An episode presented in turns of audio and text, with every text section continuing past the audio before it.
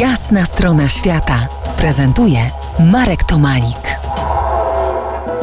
Gościem jasnej strony świata Dagmara Bożek, uczestniczka wypraw naukowych pod biegunami i autorka książek o tematyce polarnej. Rozmawiamy dziś o udziale polskich kobiet w badaniach polarnych. Wspomnieliśmy, że niedawno brałaś udział w rekrutacjach do pracy na stacji Arsowskiego w Antarktyce.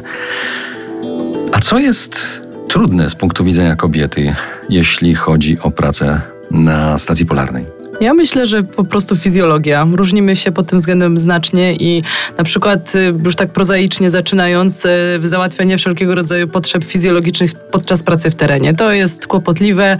Y, ubrania, w które jesteśmy wyposażeni, ekwipunek są wiadomo jakieś wiatroszczelne. Trzeba się z nimi uporać. Też, też trzeba się uporać z zimnem. Tutaj kobiety mają inną termikę ciała niż mężczyźni, więc szybciej marzną, szybciej marzną nam dłonie, stopy. Trzeba się cieplej ubierać. Też z tą wytrzymałością fizyczną różnie bywa. Mm, oczywiście kobiety pracujące w terenie doskonale sobie radzą ze swoimi obowiązkami, ale już takie rzeczy na przykład jak, nie wiem, odpalenie silnika na szarpankę w pontonie, które wymaga siły, bo na przykład ta szarpanka lubi się zacinać, no już wymaga czasami takiej siły, której my nie posiadamy. Dla mnie na przykład był taki czynnik frustrujący, że jednak musiałam tutaj być mocno zależna od kolegów, którzy ze mną pływali, więc są, są pewne ograniczenia, ale z drugiej strony mam wrażenie, że, że stacja polarna to też jest takie fajne laboratorium, jeżeli oczywiście obie strony chcą współpracować, do pokazania, jak fajnie możemy się uzupełniać.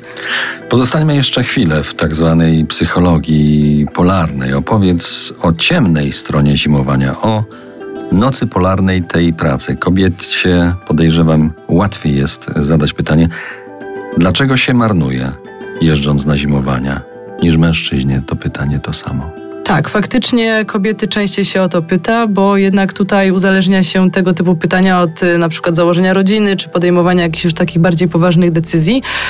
Y, mężczyzn się o to zazwyczaj nie pyta, aczkolwiek wydaje mi się, że to dotyczy obu płci. Po prostu każdy się marnuje w pewnym sensie i każdy w pewnym sensie coś zyskuje, mówiąc wprost. Czyli bilans na zero. Bilans na zero, dokładnie. Natomiast y, jeszcze gdzieś tam pokutują takie stereotypy, że kobiety nie powinny jeździć na stacje polarne. To dotyczy starszego pokolenia polarników, którzy jeszcze pamiętają inne czasy, że no właśnie niekoniecznie jesteśmy w stanie sobie poradzić e, w terenie, że powodujemy konflikty w stacji.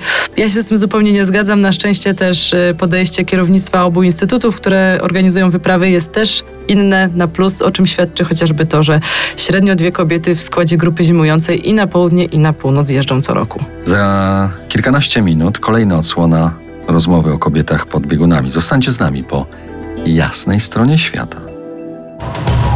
To jest jasna strona świata w RMS Classic.